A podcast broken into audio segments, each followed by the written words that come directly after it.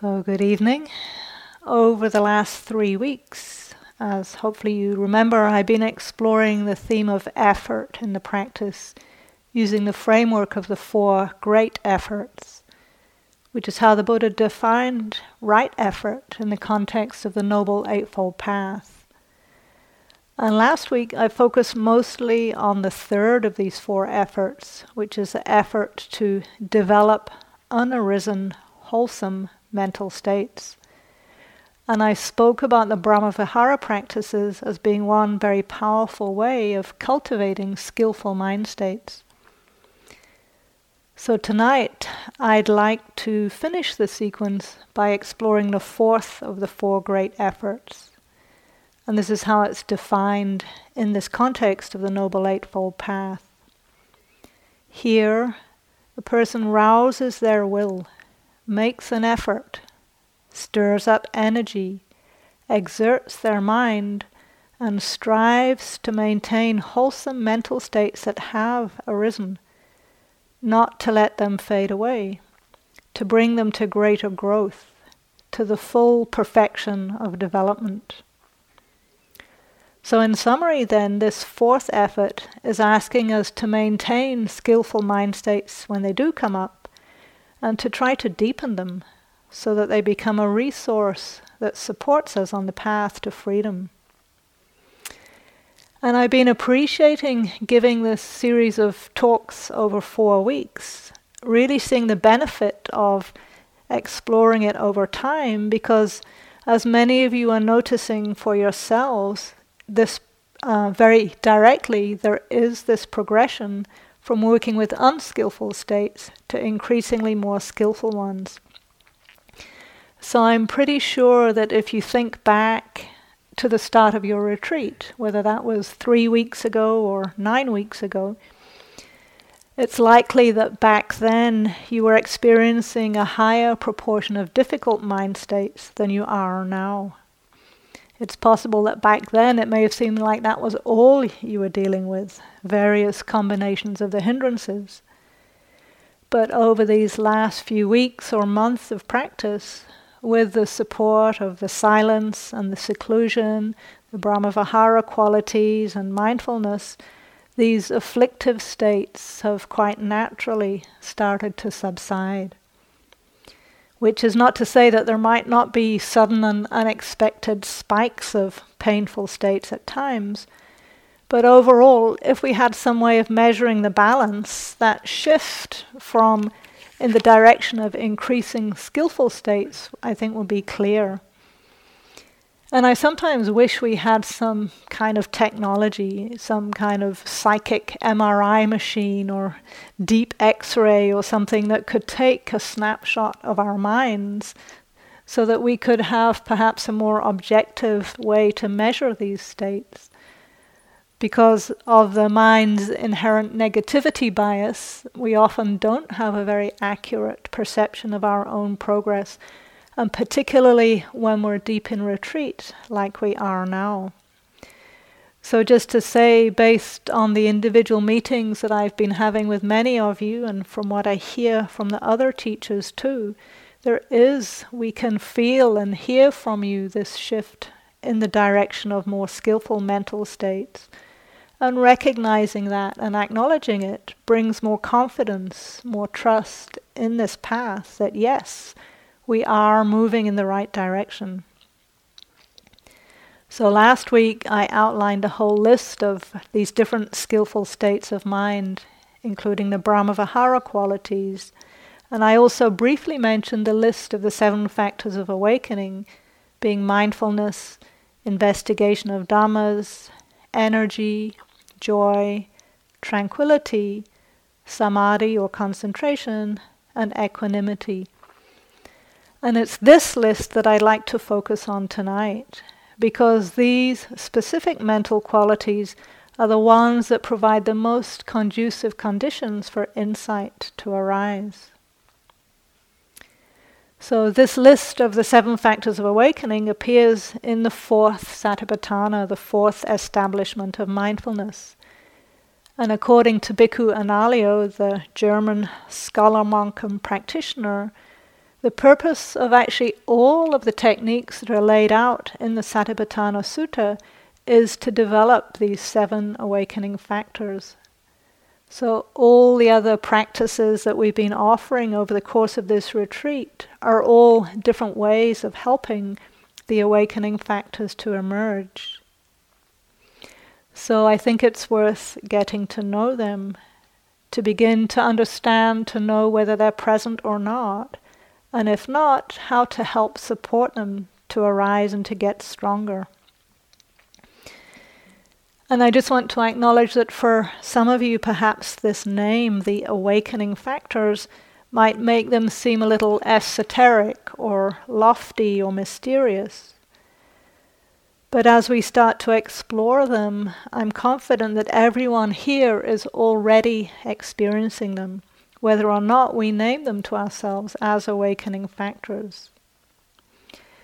So I'll give you the list again because for some of you it might be new information, but you will recognize at least the first one mindfulness, investigation, energy, joy or rapture, calm, samadhi or concentration, and equanimity. And I'll go into each of them in a little bit more detail soon, but first, just to say, a little bit more about their purpose on the path. These seven factors are called awakening factors or enlightenment factors because when all seven of them are strong and in balance, they provide the optimum conditions for deep insights to arise, the kind of insights that lead to awakening, hence the name. Awakening, also known as enlightenment, liberation, freedom, nibbana or nirvana, to use the Sanskrit. So, although nibbana is the whole goal, the purpose of insight practice, there are a lot of mis- misconceptions about what these terms mean. And I know for myself that uh, in the beginning, uh, words such as enlightenment sounded pretty abstract, remote, distant, perhaps even meaningless, not particularly appealing. And perhaps for some of you, there might be a vague idea of maybe getting there, wherever there is, at some point in the far distant future. But right here and now, those terms don't sound that relevant or appealing. Perhaps for others, there might be a sense that Nibbana is pointing to freedom from suffering, but again, there might be a sense that, well, that's going to take decades battling with the hindrances and the defilements and the afflictive energies before we might ever experience anything remotely like freedom. So I'm just pointing to a common uh, perception that nibbana is something remote and perhaps not that applicable to our own lives, and that it might even feel presumptuous or arrogant to think that it might be something we could experience for ourselves. So, for me at least, it's been very helpful to hear teachers uh, such as Joseph Goldstein talk about Nibbana in a much more accessible and relevant way as the heart mind free from greed, free from hatred, free from ignorance. In other words, free from the afflictive energies that torment us so much. And in that definition of nibbana, it's something that we can experience for ourselves, at least in moments, whenever the heart and mind are temporarily free from the hindrances. And these moments might at first be fleeting, perhaps even just nanoseconds, but as we learn to recognize them and to strengthen them, they become more and more the default setting of the mind. So, from this perspective, Nibbana is not some kind of big bang experience where we achieve some sudden and radical transformation and can abide in a state of permanent bliss for the rest of our lives. Nibbana is not a static state that we get, but a process that we're all going through. So that's why, for myself, I prefer the term awakening to enlightenment because enlightenment is a noun and it has a suggests that nibbana is a state whereas awakening is a verb. It's an action or a process. You could say it's a process of letting go of the hindrances and strengthening the skillful qualities of heart and mind, such as the Brahmaviharas and the awakening factors, which is exactly what we're doing here on this retreat. So, this understanding of nirvana as being a natural human experience was written about by the Thai meditation master from the last century, Ajahn Buddhadasa. And he also describes our practice as a process, a process of cultivating moments of what he calls temporary nirvana, until eventually these convert to complete nirvana. So I'd like to read you a few passages about what he says in relation to this. He says, Temporary nirvana nourishes all sentient beings. If defilements were with us day and night without ceasing, who could ever stand them? Living things would either die or become insane first and then die. One survives because there are periods when the fires of defilements do not burn. Periodical or temporary nirvana keeps all of us alive and well and is a nourishing condition, normal to life. Why don't we know or feel thankful for this kind of nirvana? Fortunately, it is our instinct to acquire it. Whatever has any heart and mind will look for periods when the defilements or strong desires are absent. Our instincts inherently have such a quality, that is to say, we instinctively go in searches of spans of time when the mind is free from defilements or desires. Whenever this happens, a little nirvana always comes in, and the phenomenon will continue until one learns how to convert it into permanent or complete nirvana. So I find that uh, very encouraging that we have this natural orientation towards freedom. And really, our practice during this retreat is to keep reorienting ourselves to those moments of freedom that Ajahn Buddhadasa is pointing to. Those moments when the hindrances are absent and one or more of the awakening factors are present. So, how do we actually practice with these awakening factors?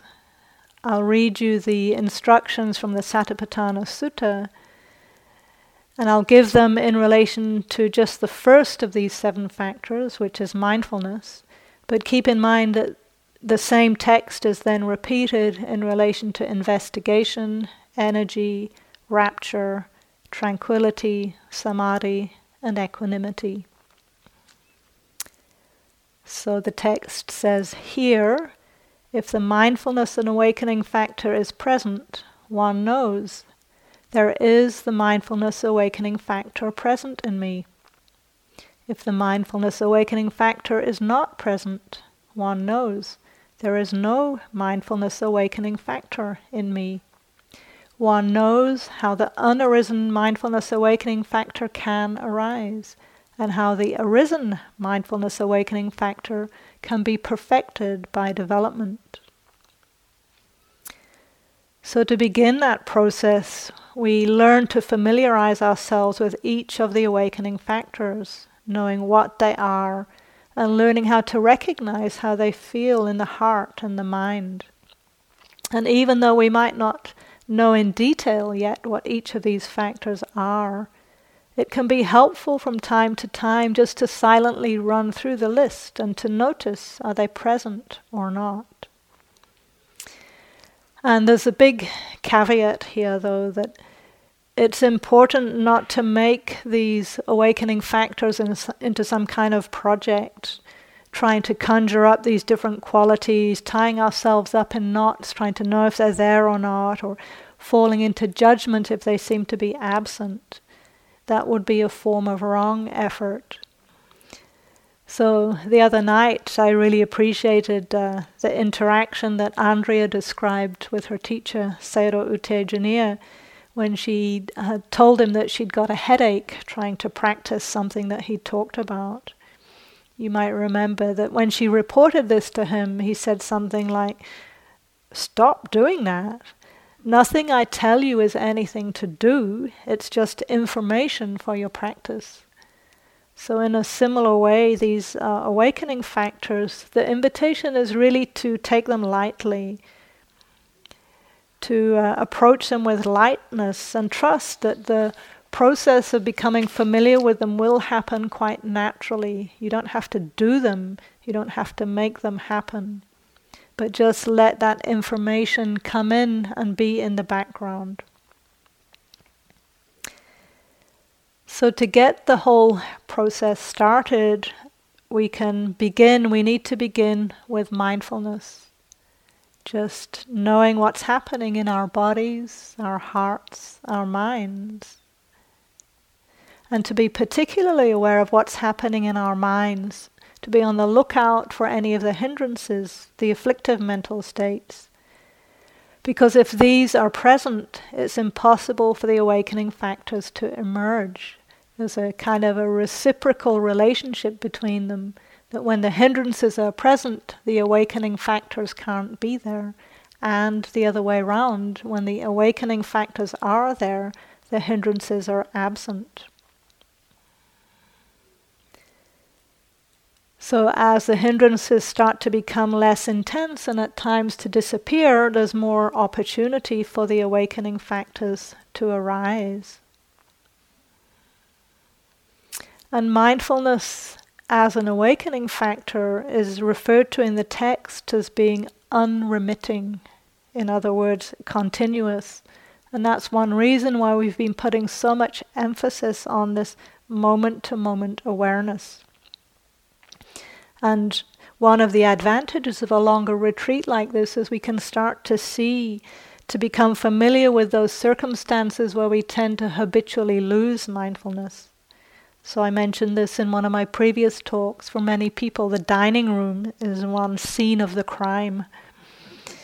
Sometimes going out for long walks and we can find ourselves getting lost in thoughts. For other people, it might be a particular time of day, perhaps towards the end of the day as we get tired, the mindfulness starts to fall away. But if we're approaching mindfulness in a sustained and balanced way, it really doesn't take that much effort. So, maintaining mindfulness continually throughout the day starts to build up a momentum and before too long, it leads naturally into the second of the awakening factors investigation of Dhammas. And this uh, brings me, reminds me of uh, the title of a well known book by Sayadaw U Tejaniya Mindfulness alone is not enough. So, this second awakening factor, investigation of Dhammas, or investigation for short, might seem a little less obvious to begin with partly because dhammas is one of those Pali words that has so many different meanings phenomena, how we experience the world, the natural law, the truth of how things are, the Buddha's teachings. So, with this factor, we're investigating our experience and understanding it in accordance with the Buddha's teachings. And particularly in terms of knowing, understanding whether our mental states are wholesome or unwholesome, whether they're leading to progress on the path or moving in the opposite direction. So, for example, if mindfulness starts to reveal a habitual pattern in the mind, such as, for example, resentment or self pity or boredom or righteous anger or daydreaming, investigation, we might ask ourselves, what's going on here? is this helpful for progress or not? And if the answer is no, then we need to try and find an antidote to whatever that pattern or mind state is. And there's a challenge with this particular factor because it's not an invitation to reinforce our existing habits of intellectual analysis or getting caught up in speculation or theorizing and all the different kinds of mental proliferation that we love to get lost in all our views and opinions and beliefs about how right we are and how wrong everyone else is. Instead, this investigation is pointing to a more embodied or intuitive type of wisdom that's not really so intellectual and it doesn't take a lot of effort. So, in my own practice, uh, particularly at times when I've realized that mindfulness has got lost or become weak in some way, I sometimes use three very simple questions to help re-establish connection with my experience and to get a sense of whether the hindrances are present or not. So the first question is just simply what's happening in the body right now? You might notice for yourselves what physical sensations are you present are you aware of right now? And then the second question is what's happening in the heart mind right now? So, what thoughts, emotions, moods, all the different forms of mental activity are you aware of right now? So, it's just a kind of a snapshot. And then the third question is how am I relating to this experience? Or what's the attitude in the mind about it? So, for example, is there some kind of wanting, holding on, grasping? These are forms of greed in relation to the experience. Or the opposite, some kind of not wanting or resisting experience. This is aversion. Or is there not knowing or confusion? This is ignorance. So when I describe the questions like that, it might sound like a lot of doing or thinking, but with practice, it's just very momentary, just like, okay, body, heart mind, attitude, boom, boom, boom. And it's very intuitive and easy, but it gives us a quick snapshot about what's happening in our experience and if any of those sneaky hindrances are starting to come in. And if they are, then we need to perhaps find ways to help them release with some of the techniques I've spoken of in earlier talks. And when the hindrances do release, when the interest, the investigation becomes stronger, we naturally start to experience more energy. So, this third factor of awakening is the factor of energy or virya. And you may not remember by now, but I spoke about that in my first talk three weeks or so ago. So I'm not going to say too much more about it here, except to just name that when energy is an awakening factor, it's a steady and sustained energy. Often we think of energy as being a sudden burst of mental or physical action, but what's required here is energy that has some continuity to it. It's sustainable. And in discourses, it's described as unshakable. And when this factor of awakening arises and starts to become stronger, at times it becomes quite effortless, as if we were surfing a wave. The momentum of the practice feels to just be carrying us, and we really don't have to do much at all except keep paying attention. And because this experience of effortlessness is usually so pleasant, it can quite naturally give way to the next factor of awakening, which is rapture, joy, or piti in Pali. And this word piti is sometimes translated as rapt interest, delight, or joy. And it's a direct antidote to the hindrance of ill will. And just to say that the joy that's referred to here isn't so much the kind of happiness that comes from sense pleasures. It's a more refined mental type of happiness. And because of this, it's more sustainable than ordinary sense based happiness. So, the kind of pleasure that might come from eating ice cream, for example. Most people can only eat one or maybe two bowls of ice cream before they start to feel a bit sick. But when joy or rapture is present, as an awakening factor, it can be sustained for many hours, sometimes even days, without much effort. And the quality of rapture, it can be experienced in different ways in the body and to different degrees of intensity. So the discourses describe a spectrum from what's known as minor rapture at one end of the scale through to pervading rapture at the other. So minor rapture can be experienced as light tingling in the body, or trembling, or goosebumps, a fine vibrational energy. And at the other end of the scale, when it's described as pervading rapture, Mahasi Sayadaw has described it as being a sublime feeling of happiness and exhilaration, filling the whole body with an exceedingly sweet and subtle thrill.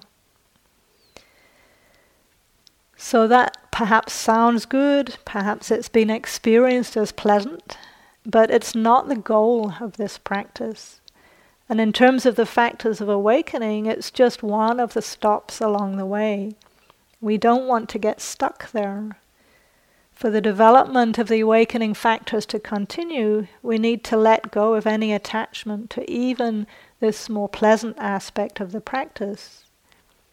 We can allow the rapture to steady and to stabilize so that it naturally releases into tranquility, which is the next awakening factor. This is pointing to a profound calmness of body and mind, and it's a direct antidote to the hindrance of restlessness and worry. And because it's such a refined and subtle state, it might take a bit of getting used to. Most of us are not used to calmness this deep. And because not much is going on, sometimes it can feel a little unfocused and I've noticed a few times when I've been preparing teachings on these seven factors or when I'm um, contemplating them in my own practice and I run through the list, tranquility seems to be the one that I miss out the most. And you might find something si- similar in your own practice. There's one or two of the seven that you consistently tend to uh, forget about. And that can be useful information because it's often pointing to the one that needs the most development. So for me, it's tranquility because that stillness and calm is quite subtle and refined. It can be easy to overlook. But when it is more fully developed, it leads into samadhi or concentration. And this Pali word samadhi is usually translated as concentration, but I think we've made the point before that this English word concentration is not a great translation because it has associations of a kind of a forced or narrow or even fixated attention. And there's this implication of kind of furrowed brow over efforting, which actually prevents samadhi from developing. So perhaps some more accurate and helpful translations of samadhi are words like unification of mind, non distractibility, unscattered attention, or absorption. And all of these words are pointing to the way that the mind in samadhi becomes naturally absorbed in the meditation object. The attention just doesn't move anywhere and it becomes completely unwavering. Now, even though perhaps you may not have experienced the deepest states of samadhi on this retreat, most of you have had at least some moments where the mind became more settled. And what a relief that is. Because in daily life, we're constantly bombarded by sense contacts, stimulated by sights and sounds and tastes and smells and touches and thoughts and emotions going on thousands of times a second. And we don't even recognize the impact of all of that stimulation until we have an experience of its absence, as we can here on retreat, when the mind does become settled and absorbed. So, this awakening factor of samadhi can give our whole nervous system a rest, and it's deeply satisfying, nourishing. And concentration not only feels pleasant, it also powerfully supports our capacity to see clearly, to gain insight. So the insight teacher Shinzen Young, he compares concentration to a microscope, which is also an instrument for seeing clearly. He says you have to have a microscope before you can see the fine structure of the cells of your hand. And you have to develop some of this concentration power before you can see the very significant deep structure of your own psyche, your own mind and body. So, this stability of mind helps with clear seeing. And then, from that state of com- concentration, the final awakening factor arises. This is the awakening factor of equanimity, the mind that is perfectly balanced, deeply at ease, not clinging to anything in the world, as it says in the refrain of the Satipatthana Sutta. It's not clinging to anything and it's not pushing anything away either. It's just at rest, aware, poised, but not reacting. It's a very refined state of mind, and even the subtle vibrations of energy and rapture aren't there anymore. So this state can be sustained for even longer than the previous ones. And I've already spoken a bit about equanimity in the talk I gave the other night about the Brahma Viharas, so I won't say too much more about it now, but just to keep in mind that equanimity is not a state of disconnection. The mind that's resting in equanimity is fully aware of what's happening. It's alert and alive, but it's in a state of non reactivity that allows for the deepest insights to arise. So now uh, we've had a brief overview of what each of these are.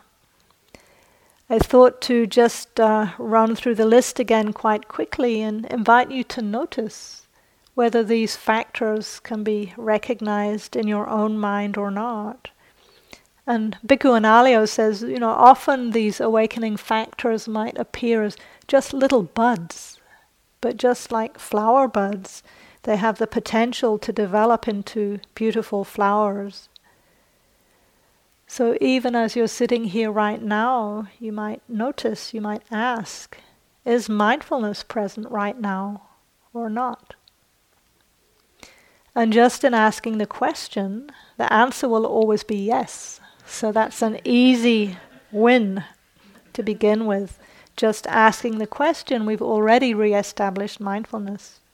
We're no longer lost in whatever we were doing just before.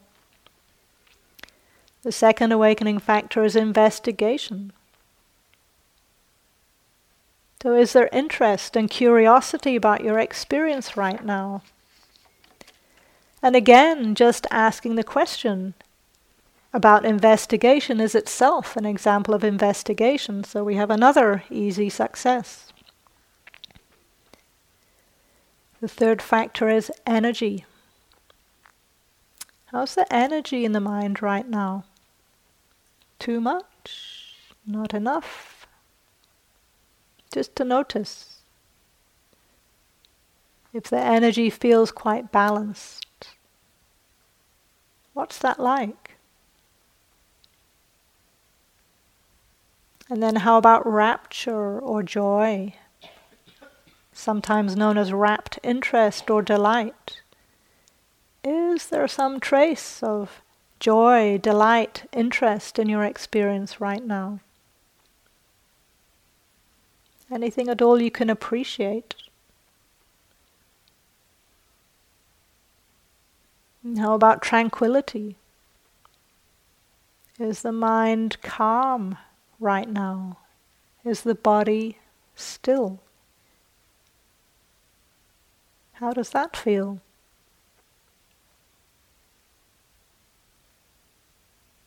How about samadhi or concentration, stability of mind?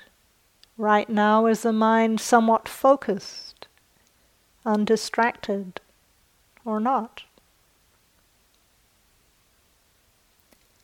And then equanimity, the mind that stays steady, not getting pulled into wanting or pushed into not wanting. Is there any sense of balance, of ease?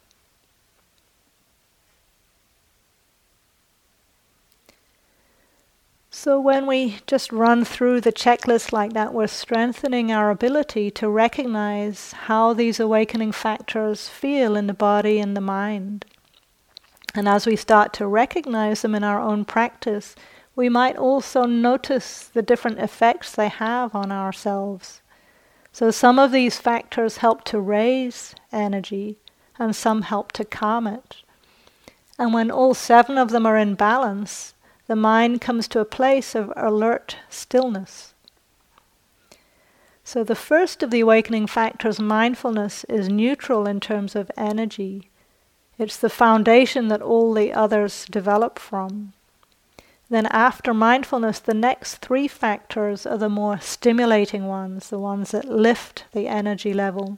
So, these are investigation, energy, and rapture.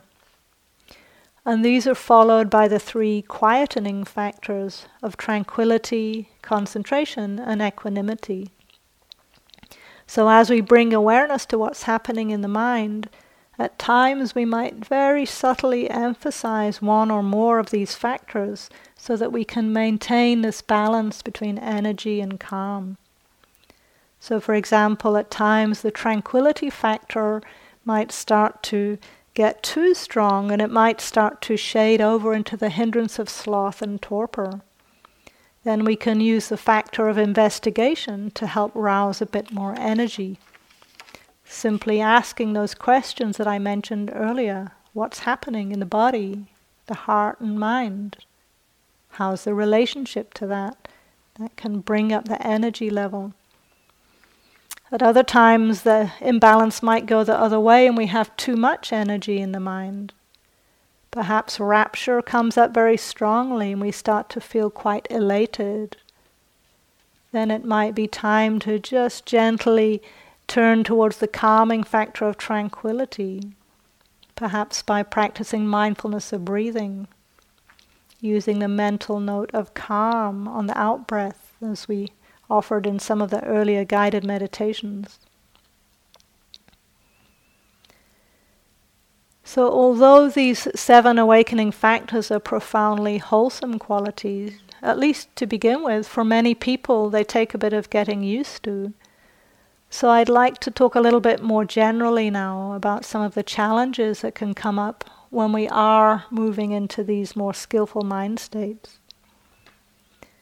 So, after the mind has been secluded for some time, as it has been for all of us here on this retreat, the hindrances gradually weaken. At times, they can disappear altogether. And even this at times can be disconcerting because we've got so used to wrestling with sense desire and aversion and sloth and torpor and restlessness and worry and skeptical doubt. They're unpleasant, but at least it gives us something to do keeps us occupied. So when they've gone away, at times there can almost be a nostalgia. can feel like there's nothing happening in our practice. Or even that we've lost our mindfulness because we can't really say what we're aware of anymore. And sometimes this is because the grosser mind states, the so called defilements, have fallen away, but our mindfulness isn't quite refined enough yet to notice their absence or to notice the more subtle mental qualities that can come up in their place. So we might start to discover too ways that we're unconsciously addicted to the drama of practice, to the highs and lows. We might secretly be searching for catharsis of some kind, or craving intensity, or perhaps even afraid of a more balanced and nuanced range of experiences. So when the practice does settle into a more stable and quiet phase, we might start trying to get some of that intensity back again by pushing or forcing or striving to make something happen. And I talked in one of my earlier talks how mainstream society does condition us to be constantly productive and doing. So it's understandable that we would bring this same attitude to being on retreat, of trying to get results. So we need to train ourselves to get used to how it feels to have a mind without lust or greed, without anger or fear, without delusion or ignorance. The absence of these difficult mind states may not last very long, but when we're in one of those cycles, we might start to experience the loosening of what some teachers refer to as karmic knots. These are aspects of our personal history or conditioning that feel very deep and entangled. And as these karmic knots start to loosen, it can feel more like we're unraveling or even falling apart because we've got so used to orienting ourselves around them. So, when our usual or habitual defense mechanisms and strategies for self protection start to lessen, we might have this feeling of being on shaky ground. And I've noticed in my own practice at times that there can um, sometimes feels to be like a kind of a backlash in response to this newfound spaciousness. So sometimes I'll notice an opening into states of calm and ease and sometimes deep uh, pleasantness. And then the mind will suddenly go into overdrive telling all kinds of ridiculous stories and getting lost in fantasies and creating imaginary doomsday scenarios and anything at all to sabotage this more open, spacious way of being. So, just to acknowledge that this phase of the practice can be quite uncomfortable at times, just like any kind of transition can be. I kind of think of it as being like spiritual puberty when there's that really awkward phase before we get used to our newly adult bodies and hearts and minds. Or perhaps, maybe a bit more poetically, it's like the metamorphosis from being a caterpillar transforming into a butterfly. And as I think you know, when a butterfly first emerges from its cocoon, it needs to rest and to allow its wings to harden before it can fly. And in a similar way, there are phases of the practice where we do feel a sense of shakiness or groundlessness or fear. And at those times, this other wing of awakening of compassion, of patience and kindness is hugely important. And to whatever extent we can, to trust that everything we're experiencing is just part of a natural unfolding. So, a couple of years ago, I read somewhere that in the Tibetan tradition, the word that's usually translated as meditation more literally means getting used to it. And this idea of getting used to it can be interpreted in many different ways. But I think of getting used to it as being getting used to this new territory. So, the analogy of being in new territory has been quite helpful in my own practice that just as we can explore the world out there, we can explore the inner landscapes of the mind.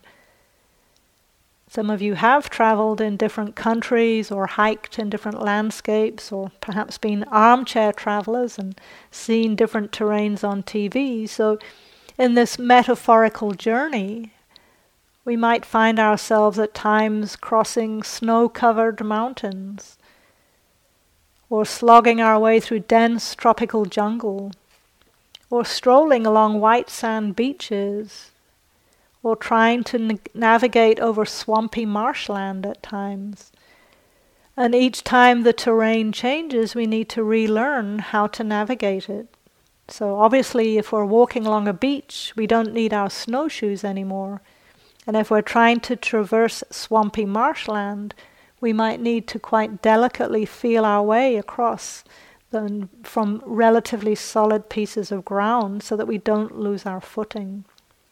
But over time, as we get more familiar with this terrain, we uh, understand the best way to navigate it, and then we can come back to balance again much more easily.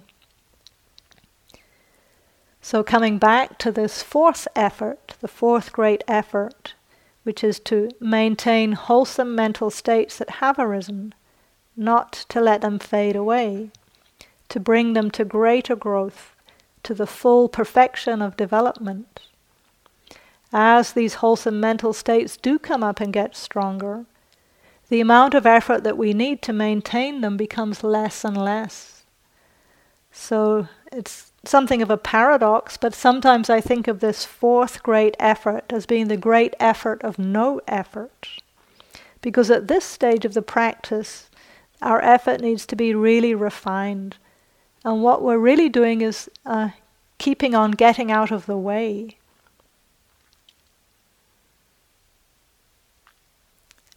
So it's a bit like we, we need to not judge ourselves at those times when we do get caught in striving of some kind, wanting or expectations or desire for attainment, because knowing when we're unbalanced is how we come back to balance. It's a bit like riding a bike. Even the most experienced rider is making sort of micro wobbles in order to stay upright. But over time, this effort becomes more and more effortless. And this is a fruit of the practice. At times, we can experience this effortless effort as a kind of a positive chain reaction where one skillful state kicks off the next. Each awakening factor flows naturally into the next and the next in a kind of effortless upward spiral. So when I think of this, I often have the image of um, hawks or eagles, how they can soar on those thermal updrafts. And I spend quite a bit of my time each year in Australia, in New South Wales. And uh, there's a pretty special landscape there called the Warrumbungle National Park. And Warrumbungle is the perfect word for this region because it's very rugged. It's a landscape of ancient, primitive, jagged volcanic peaks.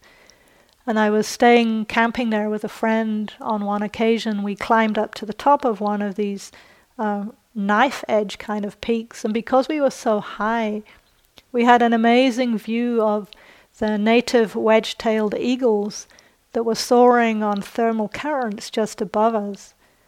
And they were so close that I could see all the details on the small feathers of their underbellies. And it was so inspiring to see how these massive birds could just keep soaring upwards on wide, wide wings, seemingly without any effort whatsoever. So, keeping that image in mind, I'd just like to read quite a long passage from the suttas. It's a description of how the momentum of our practice develops naturally when we can set up this chain reaction of skillful mind states. This chain reaction starts with paying attention to our ethical conduct, our sila or virtue and it leads all the way upwards to the highest state possible, nibbana, in this quote referred to as the further shore. For a person endowed with virtue, consummate in virtue, there is no need for an act of will. May freedom from remorse arise in me. It is in the nature of things that freedom from remorse arises in a person endowed with virtue, consummate in virtue. For a person free from remorse, there is no need for an act of will. May joy arise in me. It is in the nature of things that joy arises in a person free from remorse. For a joyful person, there's no need for an act of will. May rapture arise in me. It is in the nature of things that rapture arises in a joyful person. For a rapturous person, there is no need for an act of will. May my body be serene. It is in the nature of things that a rapturous person grows serene in body. For a person serene in body, there is no need for an act of will. May I experience pleasure. It is in the nature of things that a person serene in body experiences pleasure. For a person experiencing pleasure, there is no need for an act of will. May my mind grow concentrated. It is in the nature of things that the mind of a person experiencing pleasure grows concentrated. For a person whose mind is concentrated, there is no need for an act of will. May I know and see things as they actually are. It is in the nature of things that a person whose mind is concentrated knows and sees things as they actually are. The quote continues through a few more stages to this. For a dispassionate person, there is no need for an act of will. May I realize the knowledge and vision of release. It is in the nature of things that a dispassionate person realizes the knowledge and vision of release. In this way, mental qualities lead to mental qualities. Mental qualities bring mental qualities to their consummation, for the sake of going from the near to the further shore. So may we all experience the skillful mental qualities that lead to the further shore. Thank you for your attention. Let's just sit quietly for a moment and let the words dissolve.